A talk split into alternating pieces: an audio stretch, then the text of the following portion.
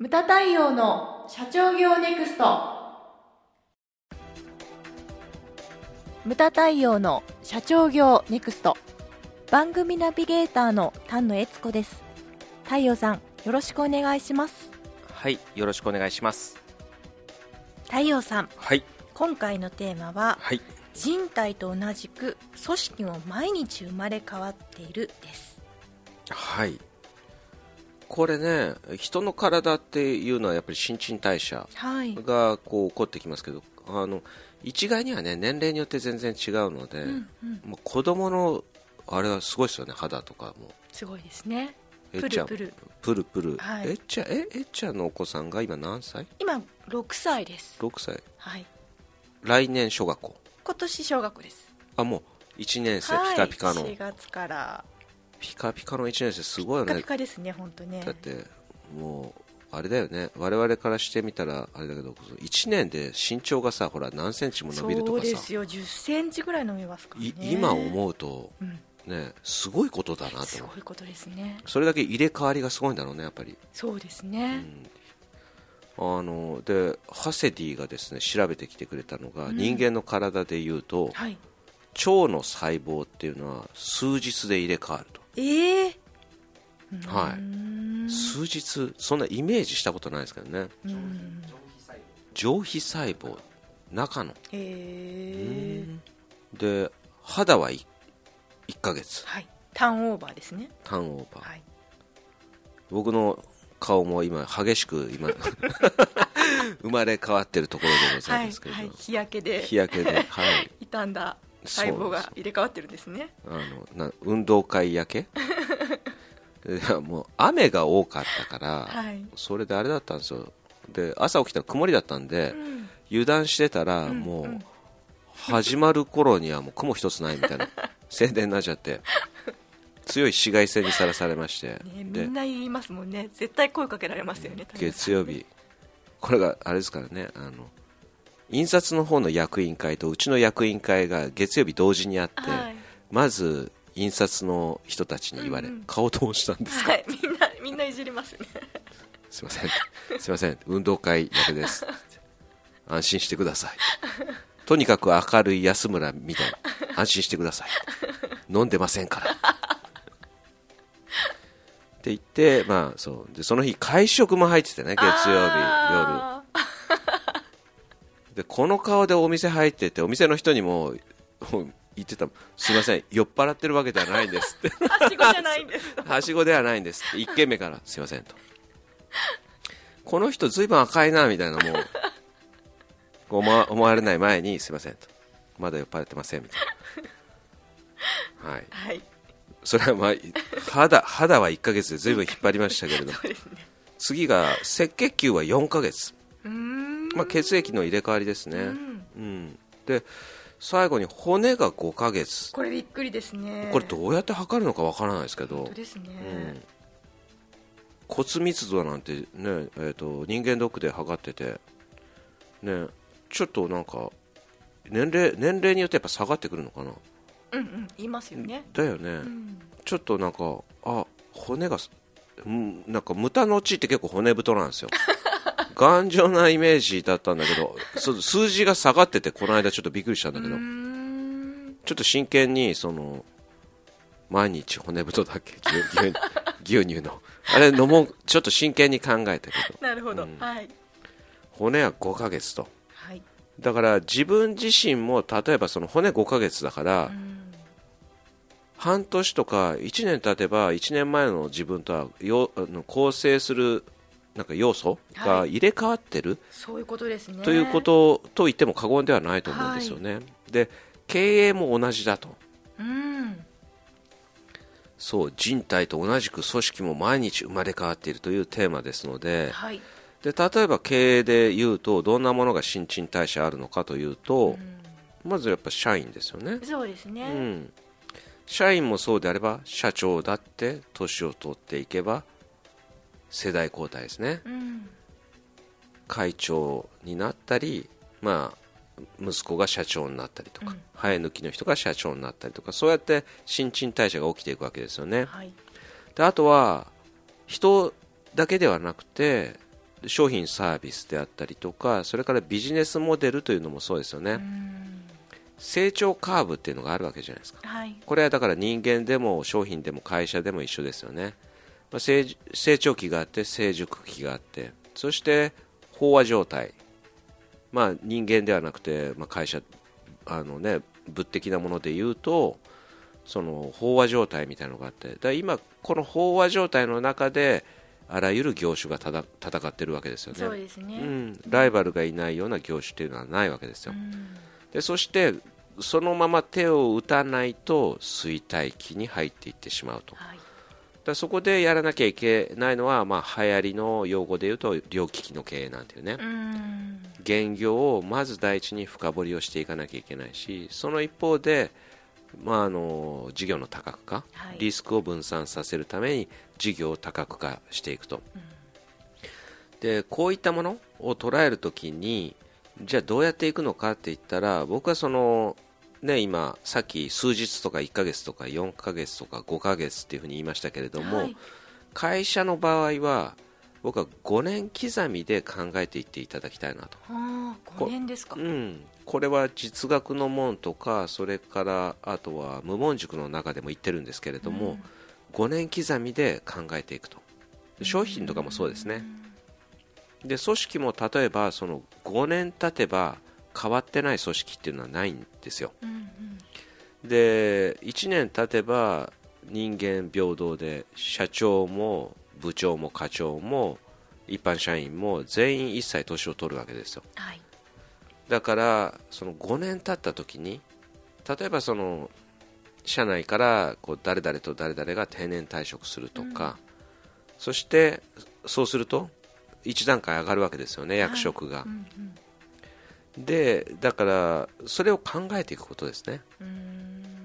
それに合わせてだからどのタイミングで採用をしていかなきゃいけないとかそういったものが生まれてくるわけですよ。なるほど、うん。でこれね意外と考えてる人少ないんですよ。いやそうですよ。だって常に5年先を見てるってことですもんね。そうですそうです。で各いううちの会社もそうですよ。この間月曜日のその、えー、役員会で話をしててでちょっと企画の人間を採用するという話をしたら、うん、ええ？っていう声が上がって、うん、ちょっと待ってよと。重要じゃんと、はい、でなんで重要かって言ったらそのこれは我が社の話になっちゃいますけれども、うん、例えばそのコロナ禍でセミナーの本数を絞ってたわけですよ、であの必ずヒットするような2塁打ぐらい打てるようなものでずっとそれしかやってなかったわけですよね。で、ねうん、で人が動いてきてやっぱりセミナーの参加人数も増えてきたときにセミナーの本数を増やさなきゃいけないのに例えばそのね、あの、あやちゃんが今、育休で休んでるけれども、はい、それから、あとは、ほら、えっ、ー、と、定年退職もあと2、3年で出てくるわけですよ。そうですね。そう。そうなった時に、今のうちに取っておかないと、やっぱり人って育てるのに2年、3年かかるわけですよね。だから、今やんないとダメなんですよ。うんうん、その先を見据えてね。はい、でそういう感覚ってやっぱ意外とないんですよね。そうですね。まあ当たり前ですよね。うん。幹部であっても、うん、専務以下はやっぱり考えてないですよね、うん。うん、来期再来期ぐらいまでですかね、ですね。であとその課題っていうかあれに出てくるのが女男どっちとんの？とかね。はい。です。とかね、うん、であの今ね奥脇あやちゃん見ててもそのまあえっ、ー、とえっちゃん見ててもそうなんですけれども女性も非常にあれなんですよね。うちは結構活躍してくれてるじゃないですか、はい、だから女性がいいんじゃないのかなとで坂上くんなんかもそんな考え方なんですけれども、うん、でもやっぱりそこでねあの議論にななってくるわけですよね。なりましたね、うん。なりまえちゃあえちゃんもいたそうそう、はい。まあ、黙ってましたけど。ななんか思うところはありましたが 黙ってましたけど。気配消してたよねあの時。自分は何も言わないいやいやいやいやうん、えちゃん気配消してたな。いやいやいやいや。あれいたっていう感じ いたよねそりゃ。まあまあまあ難しいね。そう難しい。うん話ですよね、まあそれはしょうがないもんね。うん、まあ場合によっては両方取りゃいいんじゃんみたいな。ぼ僕はだから2人ぐらい取ってもいいと思うんですけどね、はい。でうちの話をしてても しょうがないんですけれどもそうそういった問題ですよね。5年刻みで考えていく。だから、それを重要なのは何かって言ったら自分の頭の中に入れといちゃダメよと。うんうん。でだからよく僕が言うのはエクセルで表を作ってくださいって言うんですよね。2023年それから5年後だから28年とか。はい。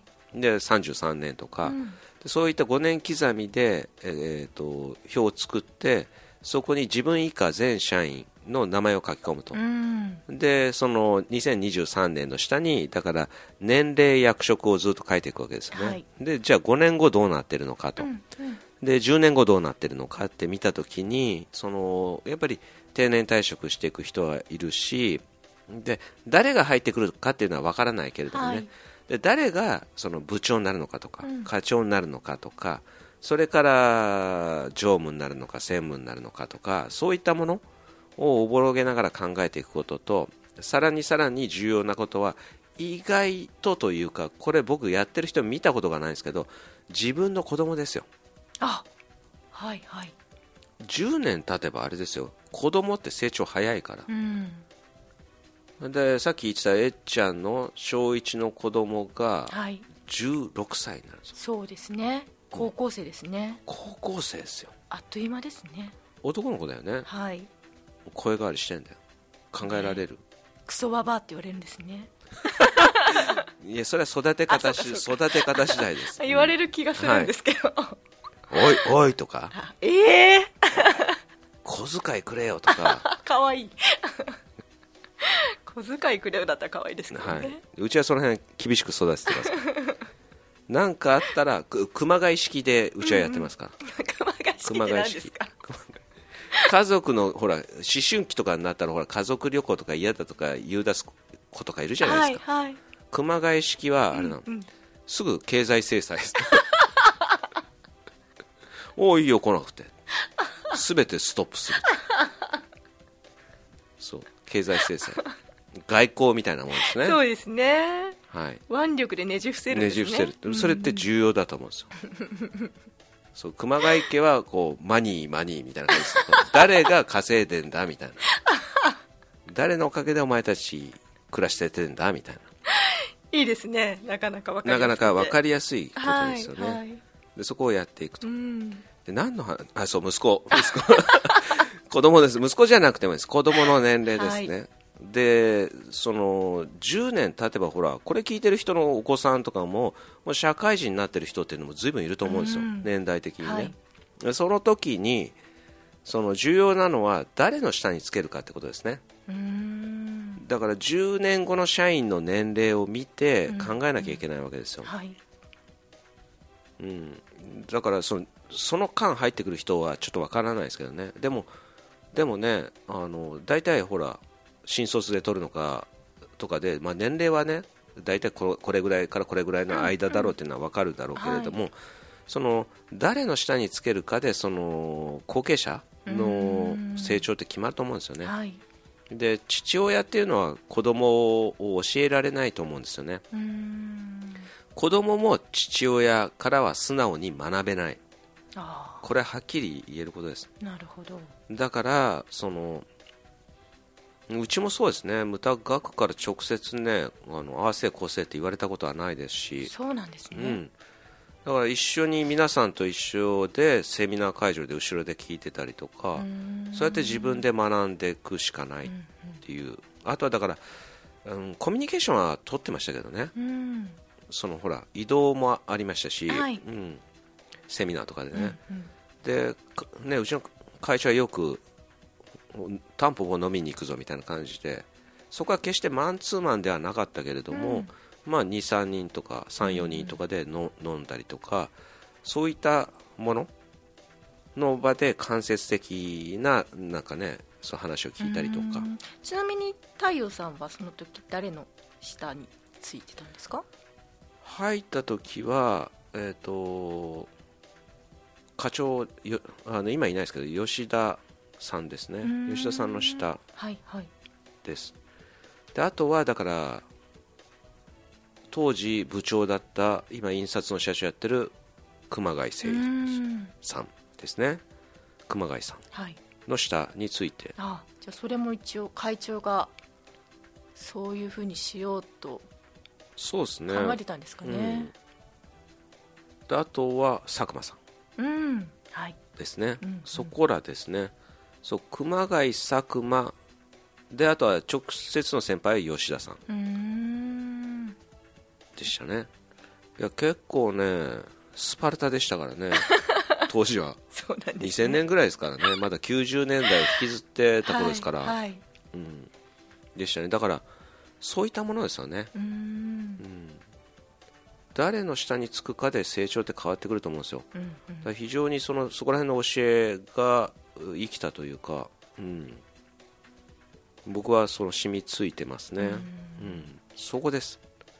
でそこを決めていただきたいなと。でねその前僕のその公式ウェブのあの一問一答で聞かれたのがうんなんていうんですかねスピードが速いこの経営環境の中ではい。あの現在の。うん。だから昔は一から現場を踏ませた方がいいんじゃないかって思ってたけれども、うん。その自分もそうだったけれども今はもういきなり私の下につけて自分のね自分の下につけて経営を学ばせた方がいいんじゃないでしょうかってうん。質問が来たことあったんですけど、はい。これは僕は明快にノーを唱えたんですよね、はい。